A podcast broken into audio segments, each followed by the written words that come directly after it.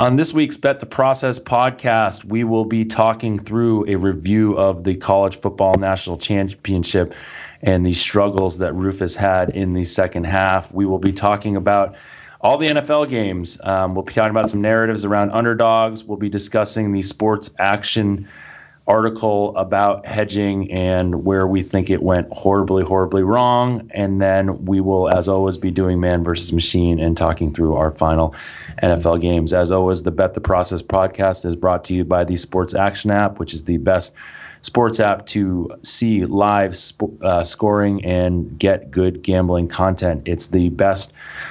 Uh, it's the best app for the sports better, and it's not even close. So thanks, and with that, let's start the process. Welcome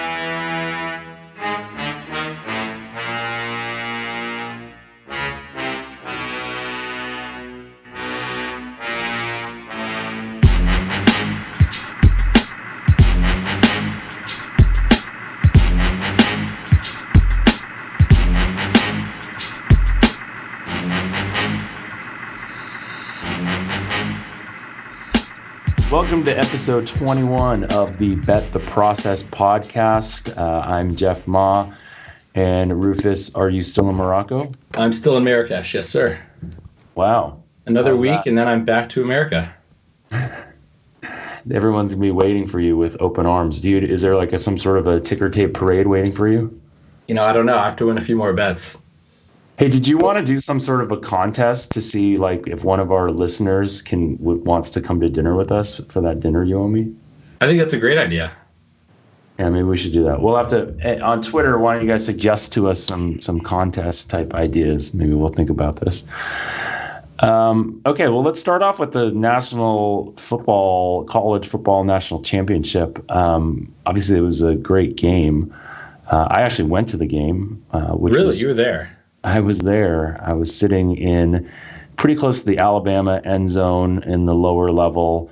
Uh, the atmosphere was unbelievable. It was, uh, I mean, I never have, you know, seen. It, it's just I've never been to a game like that. Um, it was way more exciting. I've been to a, a, couple Super Bowls. It was way more exciting than the Super Bowl.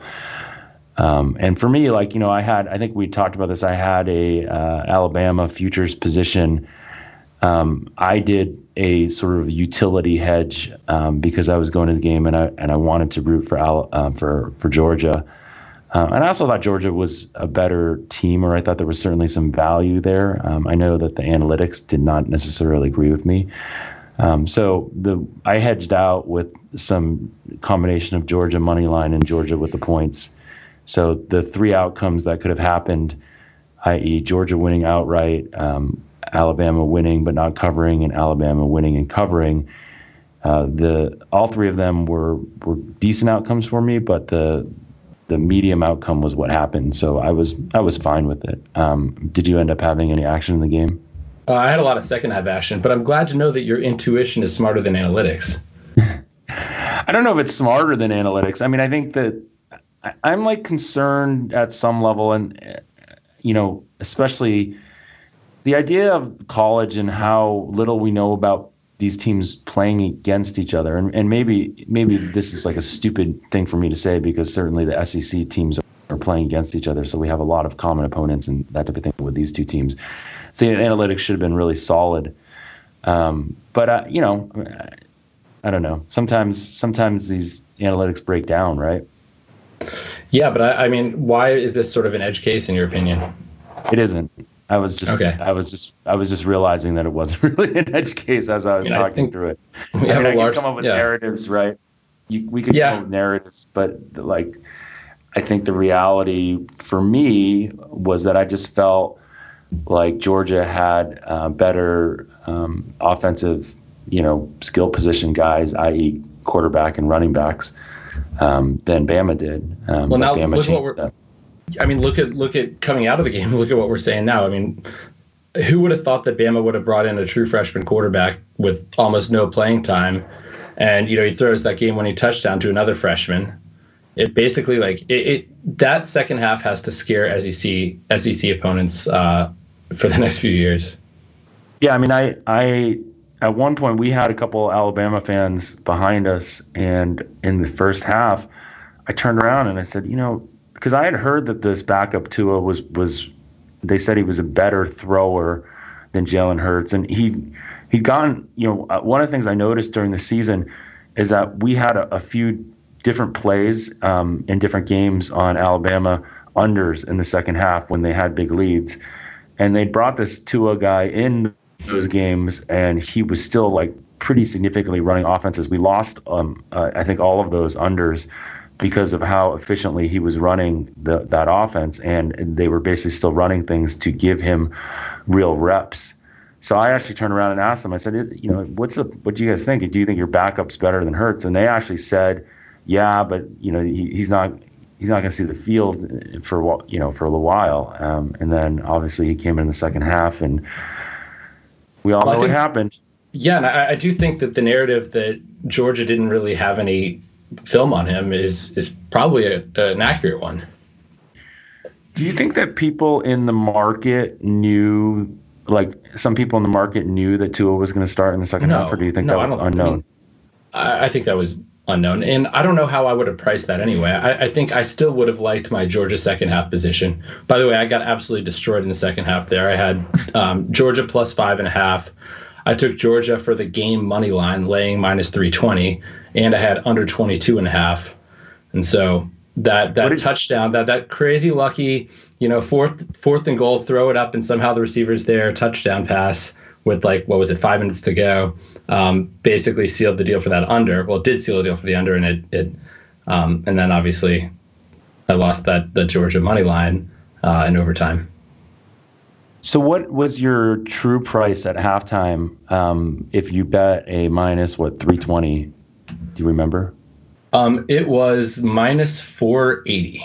So I do think I have problems with those edge cases. That it, it, seems like my model is too sure of itself in those. I mean, I, I show a lot of value on that those favorites uh, or, or, the team winning, um, being able to sort of hold the lead and and sort of the favorite before the game not being able to come all the way back. But I also do think that the market tends to um, anchor themselves towards that initial point spread a little too much and sort of think that a comeback is inevitable. And my intuition said, yeah, of course Alabama is going to come back, uh, which is why I, I like the Georgia bet because my intuition is not normally um, that sharp. I mean, the fundamentals in the first half were not very good for Alabama. They were not doing anything offensively. I, I actually did not think I did not think Alabama was going to come back. Um, there were some there were like two or three plays in that game that completely changed the complexion of the game. I mean, there was the third and seven where Tua sh- should have been sacked, and that would have been you know a really different game at that point if he gets sacked there and they have to punt and you know that they're questioning a little bit of even the decision to bring Tua in at that point because he had he didn't do much. Um, I think that was a big play, and and obviously, um, you know, the fourth down was a big play, and the miss. There was some a lot. I don't know if you've read any of the complaints about the officiating. Yeah, no, I, I really. Yeah, I, there were a couple calls I saw that like that phantom fat pass interference penalty. I think that was on a third down yeah, that was on that was on the third down in that last in the last drive. Yeah, it was third. But also, also Georgia's tackling just wasn't very good. It, it, seemed like every play there was a broken tackle, and they got you know it, something. It, there was a play that looked like it would be stopped at the line of scrimmage, and they end up getting like six or seven yards out of it. I mean, I think I think that Georgia just got tired, right? I mean, they they had played a much higher paced game very very recently um, and I think in the second half, their defense just got tired. That's that's kind of what I think happened to why they were missing those tackles at that point. I mean, who cares, right? I mean, uh, maybe that's right, maybe it isn't, but they missed the tackles, and what happened happened. Yeah. Okay, well, let's move on to the NFL, um, and let's talk a little bit about this week in futures. Um, one of the things that we were talking about off the air was that at this point, um, you're not going to get a lot of value on futures. And if you have a, you know, an opinion on a team like Philly or something, the better thing to do is what people call a mechanical parlay, which would be uh, betting the money line on that team, and then the next week rolling that over to the money line again, and then rolling that over. Um, how do you feel about mechanical parlays versus betting futures? themselves. Well, I've never heard I've never heard that term, so I feel like I'm being educated here. Mechanical really? parlay. Yeah, it's a it's a it's a term that people use. It's a term that you made up just now, or no, no, I, people use it. I've heard it on um, a certain podcast that we talk about frequently that that we probably don't want to publicize. So, um, yeah, I, I, obviously think that that is going to be a better option, just parlaying the games and rolling over the bets uh, rather than rather than getting the futures, especially for uh, the long shot teams, because the teams that really have very uh, a very low probability are never priced like they're never priced well enough. It seems like the books don't want to offer. I mean, they're never going to offer like even the Bills. They weren't going to offer like two hundred to one on them going into uh, the playoffs, even though like that would have been a, a, more appropriate price. Looking at your numbers, um, it seems like you have Minnesota um, ranked pretty high um, as sort of the odds-on favorite to now win the NFC. Um, what do you make that line against New Orleans? Uh, against New Orleans this week, I make them a six point two point favorite. So they're they're getting they're get they have the extra rest, which is helping, and they have a slightly uh, greater than average home field advantage with playing a team um, playing um, a team that's not that familiar, and the fact that they're not in the same division. Um, and I'm not I'm not going to share all the secret sauce of the home field stuff, but yeah, you don't you don't have to. I mean, but basically, they're, they're, get, they're getting an extra. They're getting over four points relative to what they would be um, where they'd be on a neutral field. So I only have them as about 1.8 points better than the Saints on a neutral field. Interesting. But that, that, line opened at, at three or three and a half, and you know I would have grabbed some at three if I'd been fast enough. Three and a half, I didn't, and now it's up to five. Yeah, it's it's. I think which direction do you think it'll end up going? Do you think it'll go back down, or do you think it'll keep going? up? You know, I'm not sure. I think it'll close right around five. I wouldn't be surprised to see it go back a little bit, though. I think anytime you have a move that big, it's there is some pressure to sort of um, sort of reverse a little bit. So off the air, we were talking a bit about these games and there being value and some of the overs. Obviously, um, in the locations where these are going to be played at this time of year, the weather could be a pretty big factor. How are you handicapping weather as you look at these games?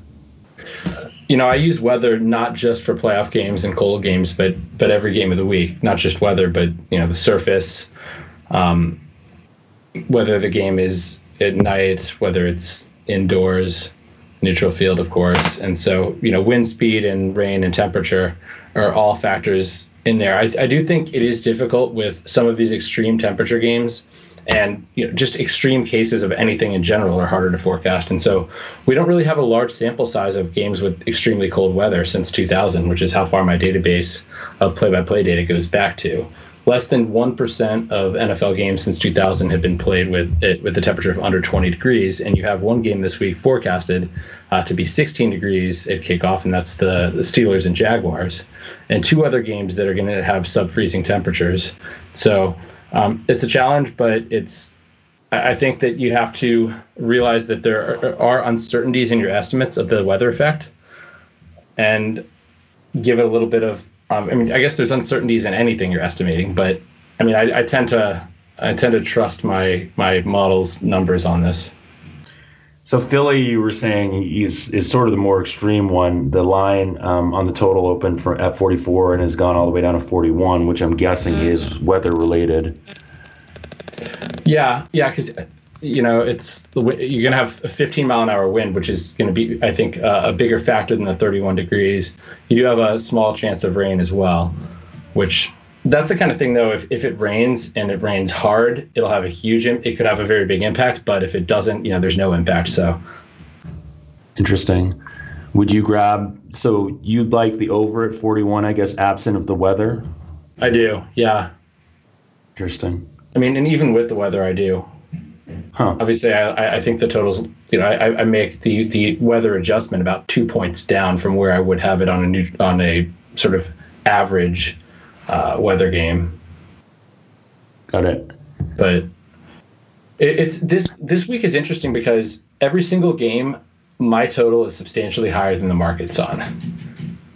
And a lot of that is that a lot of these teams I've liked the overs on like throughout the season, or I've at least had opinions on the over um, more so than the under.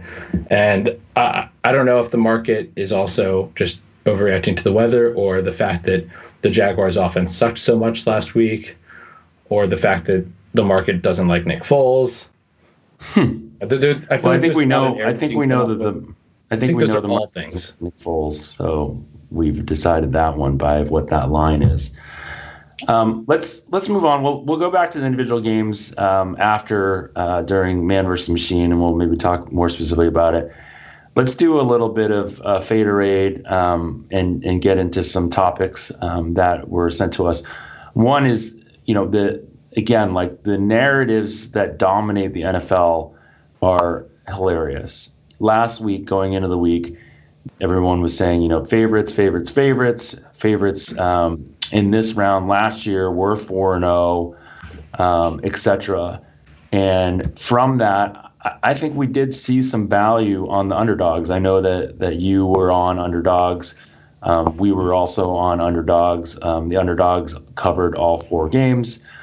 Um, mean anything? Do you think there was any value that was created by that narrative, and and is that value still around, or did this all of a sudden correct the market and the market now is, is back to normal? I do think there was that narrative out there, but I really don't think it had a huge impact on the market. Either that or I'm overestimating the intelligence of the market because it, it was four games last week, year, you know? I mean, that's just like, and, you know, this past week, all four underdogs covered. So, and a few of them won. I just, I guess I don't make a living on trying to see whether the market believes in these narratives or not. Um, I just compare my number to the market number and see whether there's value. And however the market got where it got, that's not really that important to me. Yeah, but I, I mean, what do you think on that? Like, do you think that that I guess square betters, and I'm saying square betters. I'm assuming that we can think like I'm assuming that square betters would be driving um, the market towards this narrative um, if it exists. But do you think that, that this narrative is actually being priced into the market at all? I don't know. I think that there was some definitely um, fear of favorites last week for the for the odds makers. I think they they wanted to get people off the favorites. Um, and I think that, you know, I was talking to someone um, in Las Vegas last night. I was at CES, and he's a professional sports bettor. And he thought that the lines last week were one to two points different than what they would have been historically, meaning like he didn't believe that, like, normally Jacksonville would have been.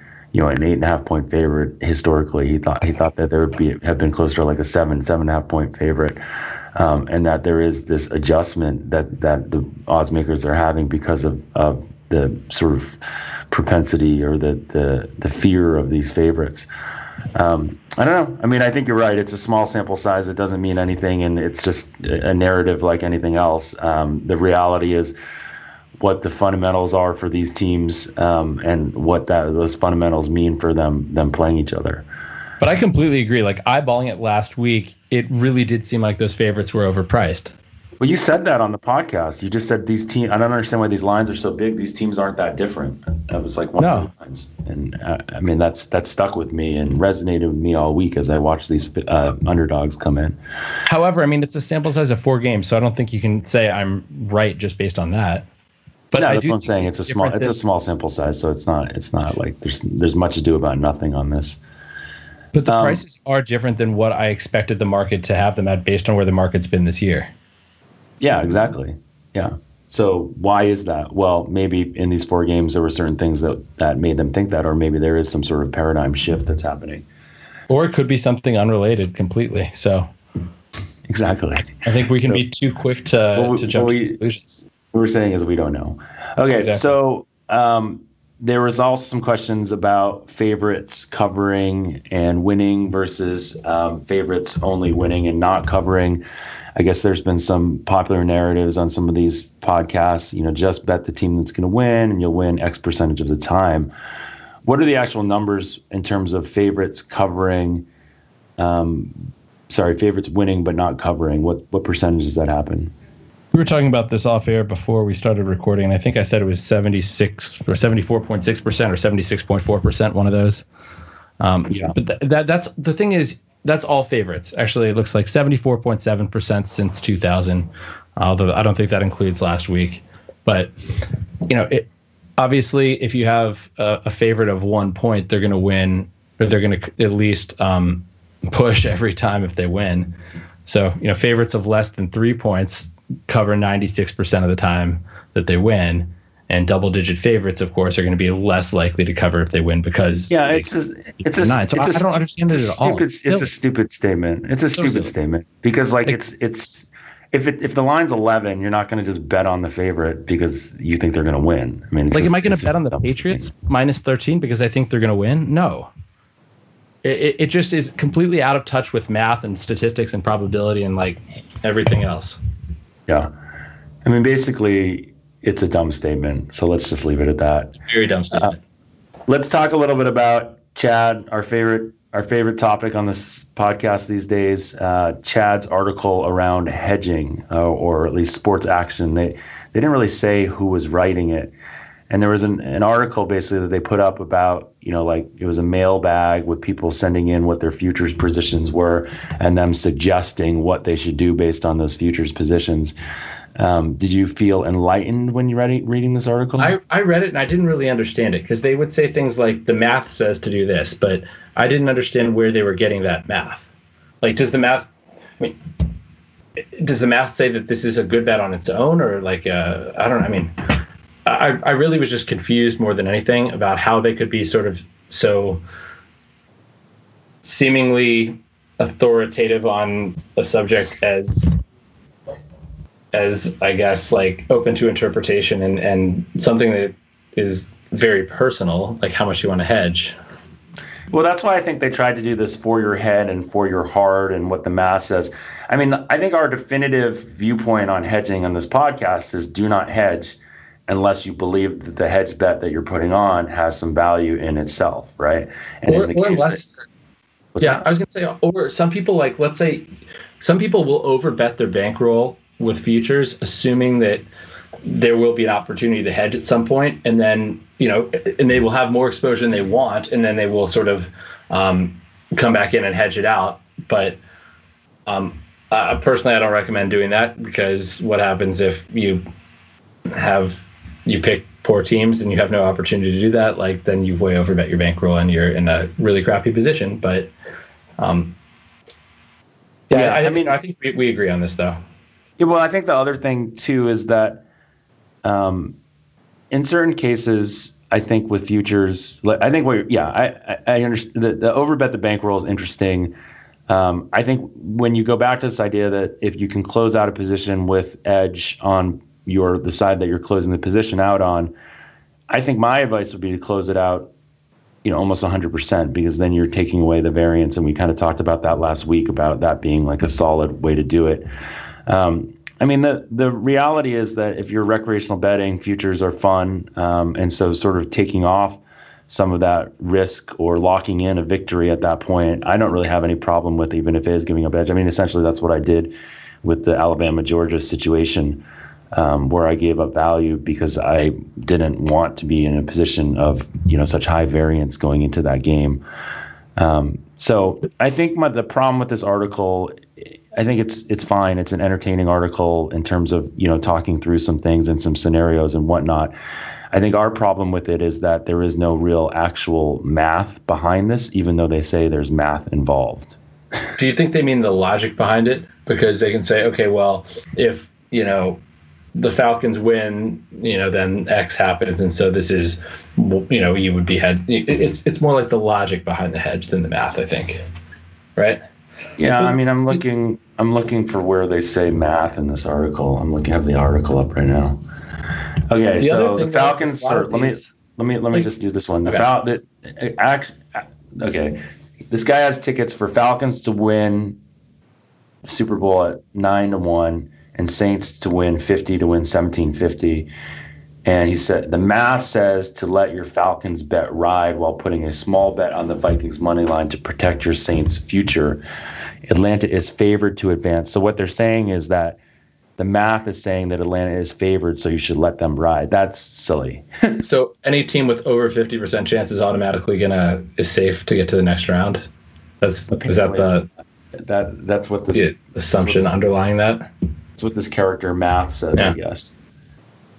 All right, Here's the other thing, though. Wait, wait, like you were talking about when people bet futures recreationally, a lot of the time it's you, you want to get that big payoff. You want to say, hey, I, I bet this team at 50 to 1 and they came through and I made this like a nice little pretty penny on it. But if you have like a hundred dollar bet at like, you know, eight to one odds on something, or on like I'm guessing if you're a recreational gambler who's going to be betting a hundred dollars on a future, like, then, you know, that's not. I, I wouldn't say it's large enough to worry about hedging. I, I don't really care that much about locking in, like you know a hundred dollar profit or something or a forty dollar profit or whatever it would end up being.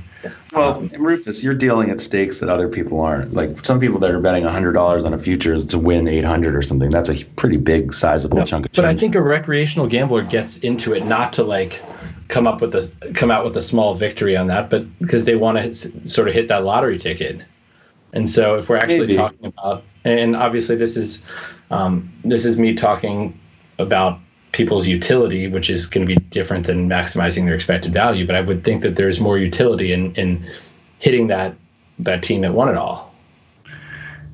Yeah, you get the feeling right and all that. I mean, no, I understand. I understand what you're saying. I just, I just, again, like this is it's sort of like silly, right? Because we're trying to get into the psyche. This is like our third, or you know, two weeks ago, trying to be armchair psychologists. We're now trying to get in the psyche of it.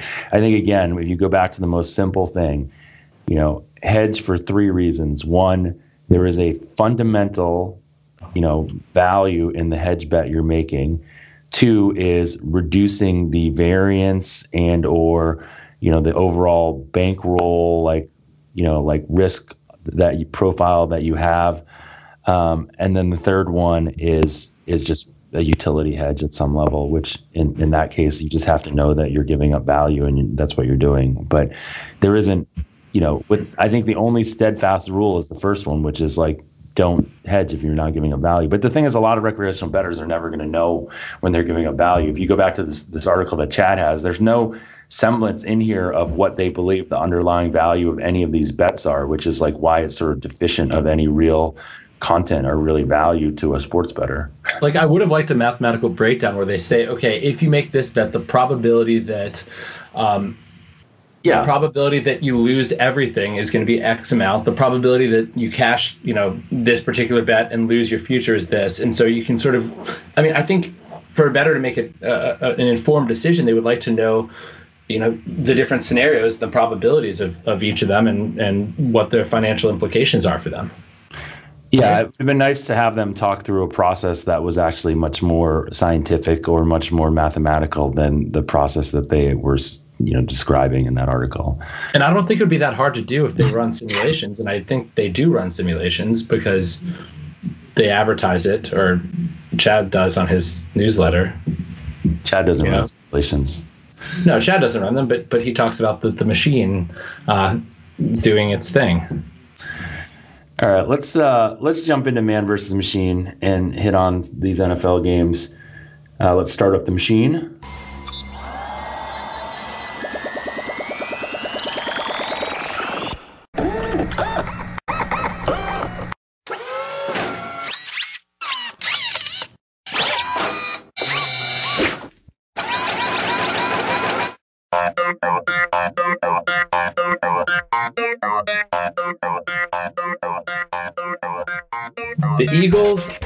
Some inexplicable reason, are a three point underdog hosting the Falcons. The inexplicable reason, of course, being Nick Foles. I was going to um, say it's very explicable, actually. we just don't. When's the last time you've heard someone say explicable? I, I just said just it. on its own. I know. Before that, probably never. Yeah. Is uh, explicable a word? It has to be. If inexplicable is. Okay. Well. Or wait, um, is in is is de- is debted a word? Because you can be in debt, indebted, but I've never heard someone say debted.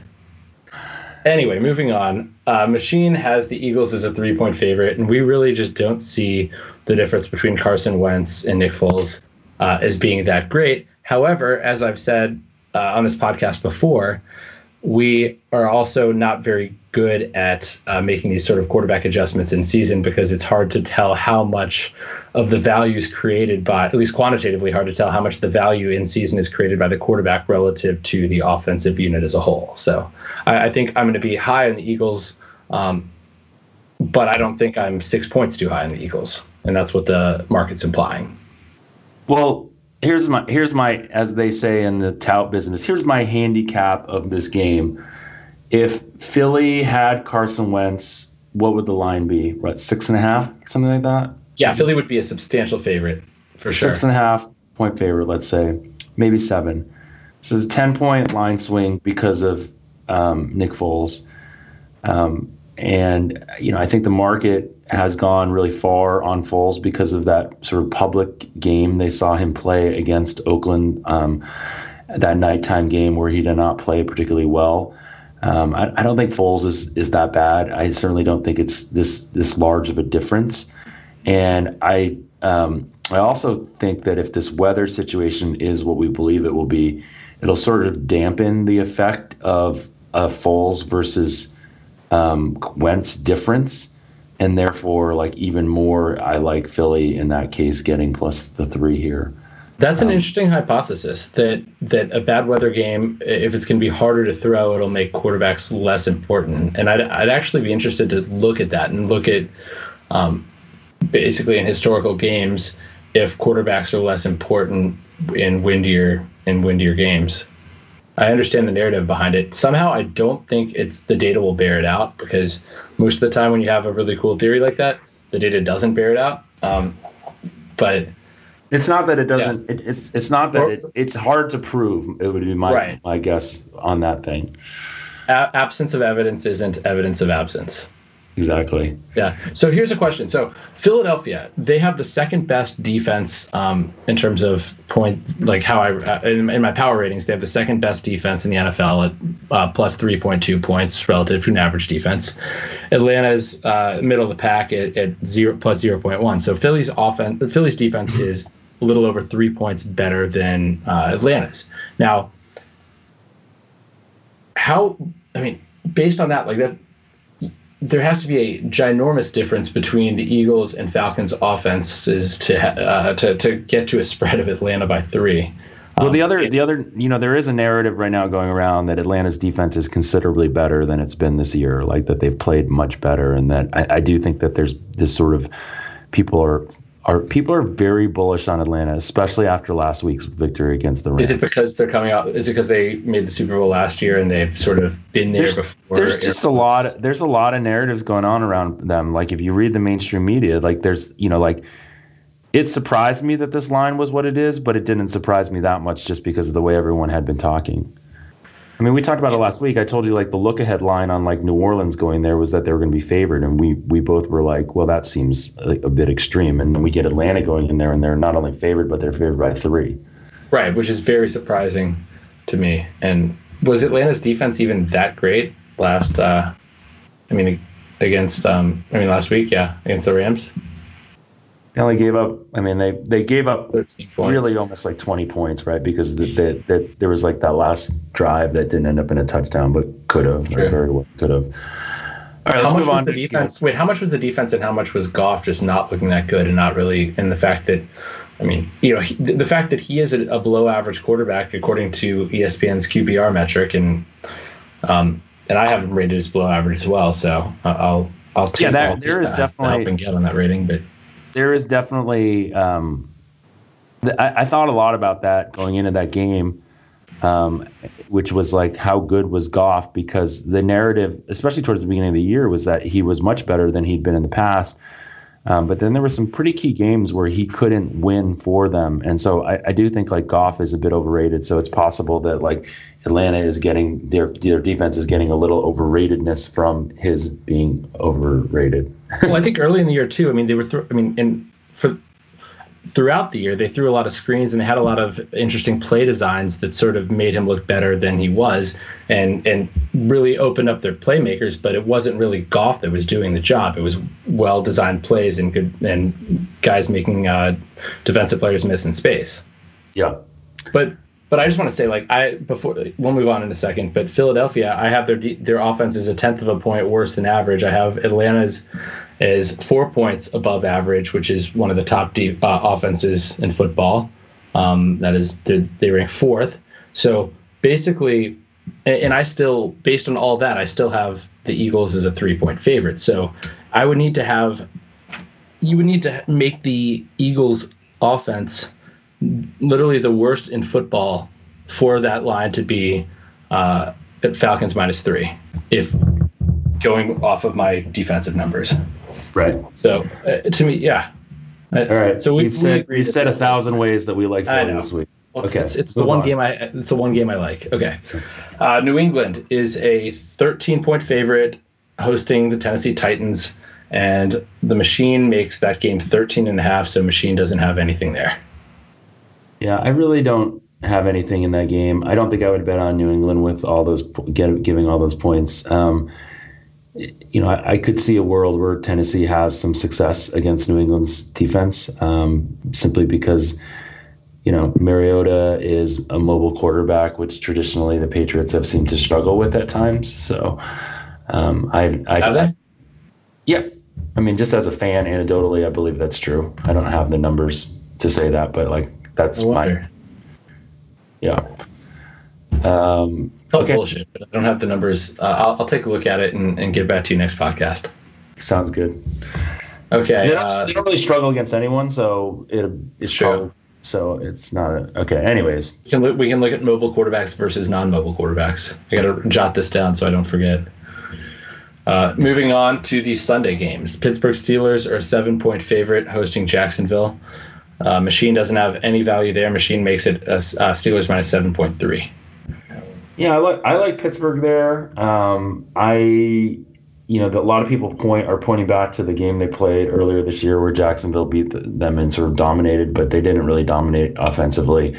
Um, it was a lot of turnovers and a lot of Big Ben um, yuckiness. Um, that was was that the big was that the Big Ben five INT game? Yeah, it was. Okay, I believe. Um, okay. But and and a lot of the offense that Jacksonville have came on like that last run that Fournette had. Fournette had like an 80 yard run or something like that to wow. push that number over. I remember that. Um, the game was yeah. over too. Yeah, I think both of us talked a little bit about liking the over in this game. Obviously, it's going to be very cold there, but it doesn't look like there's going to be very much wind. Um, and there's some value there because of probably how bad Jacksonville looked um, offensively. I, I, I, do think Jacksonville's defense is probably a little bit overrated because of uh, being able to play six games against the likes of Indianapolis Colts and the Houston Texans and um, the Tennessee Titans, who were not you know world beaters offensively. So. I, I concur. I think they definitely are overrated. I think that, um, I mean, I have them as the third best defense in football, but the way people talk about it, they're the number one defense in football. Uh, and I have the Vikings is the number one defense by a, by a wide margin. It's the Vikings plus 5.1, Eagles plus 3.2, then Jaguars plus 2.9 after that. Like they're, yeah, you have to adjust for strength of schedule, plain and simple. Okay, let's move on to uh, the last game. Last one. Those same Vikings are five point favorites now against the Saints. That game opened at three or three and a half, and it's steadily moved up. Uh, the machine makes it Vikings minus 6.2, so machine likes the Vikings if forced to choose a side. Yeah, I like Minnesota there. I think this is an interesting this is an interesting handicap for me when I think about it. These teams played in week one. The line was three, three and a half, I believe. And um, who was favored? Watch, what's that? Who was favored? Uh, Minnesota was favored. They were they on the road or at home? Do you remember? They were at home. It was the exact same situation, and ah. um, New Orleans like couldn't protect Brees at all. Um, like Everson Griffen was in the backfield the entire time, and that was the game where I thought Sam Bradford had become, you know, Tom Brady, his accuracy and, and touch and everything. Mm-hmm. They just, they just dominated that game. Now, what's interesting to me is how much has changed in, since week one, right? is you know what what is your ratings do you like how have your ratings changed on New Orleans and Minnesota since week 1 because it's interesting to think through that you know, like, do we do we really know more than we did then? I mean, I, I certainly think we do, but like we've always said, that 16 games in an NFL season is in itself a, a small sample size. Um, it is. I like Minnesota. Yeah. I, I definitely have visions of that game going through my head when I like Minnesota. Um, I think the market has a, has liked New Orleans a lot this year, and it's interesting that this line is going away from New Orleans right now. Um, it surprises me a little bit. So there must be what I think to be some pre- pretty sharp action on Minnesota in this game. Yeah, I'm I'm disappointed I didn't get in on that Minnesota action early because it would have, as I said, been a nice hedge on my Saints futures I have. But you, you were talking about Brees getting sacked a ton in Week One, and funny you mention it. Uh, Brees actually has my lowest, uh, or the Saints under Brees have the lowest uh, predicted sack number. I guess so. Basically, they're the um, Brees is predict is yeah the least likely quarterback to get sacked against a average team on a neutral field of, of any quarterback in the league. So I feel like the the Saints offensive line has been a strength of theirs all season. Plus Brees is also um, I've always said like sacks are like ninety percent who the quarterback is. So I mean Brees has a lot to do with that as well. Yeah. All right. Well, that's our show this week. Um, again, thanks for joining us, and hopefully we will all talk to you again next week. We'd love to hear some ideas on uh, contest uh, ways that we might be able to to figure out someone who can come have dinner with Rufus and I. Is that supposed to be a reward or a punishment? Good point. Good point. See you guys next week.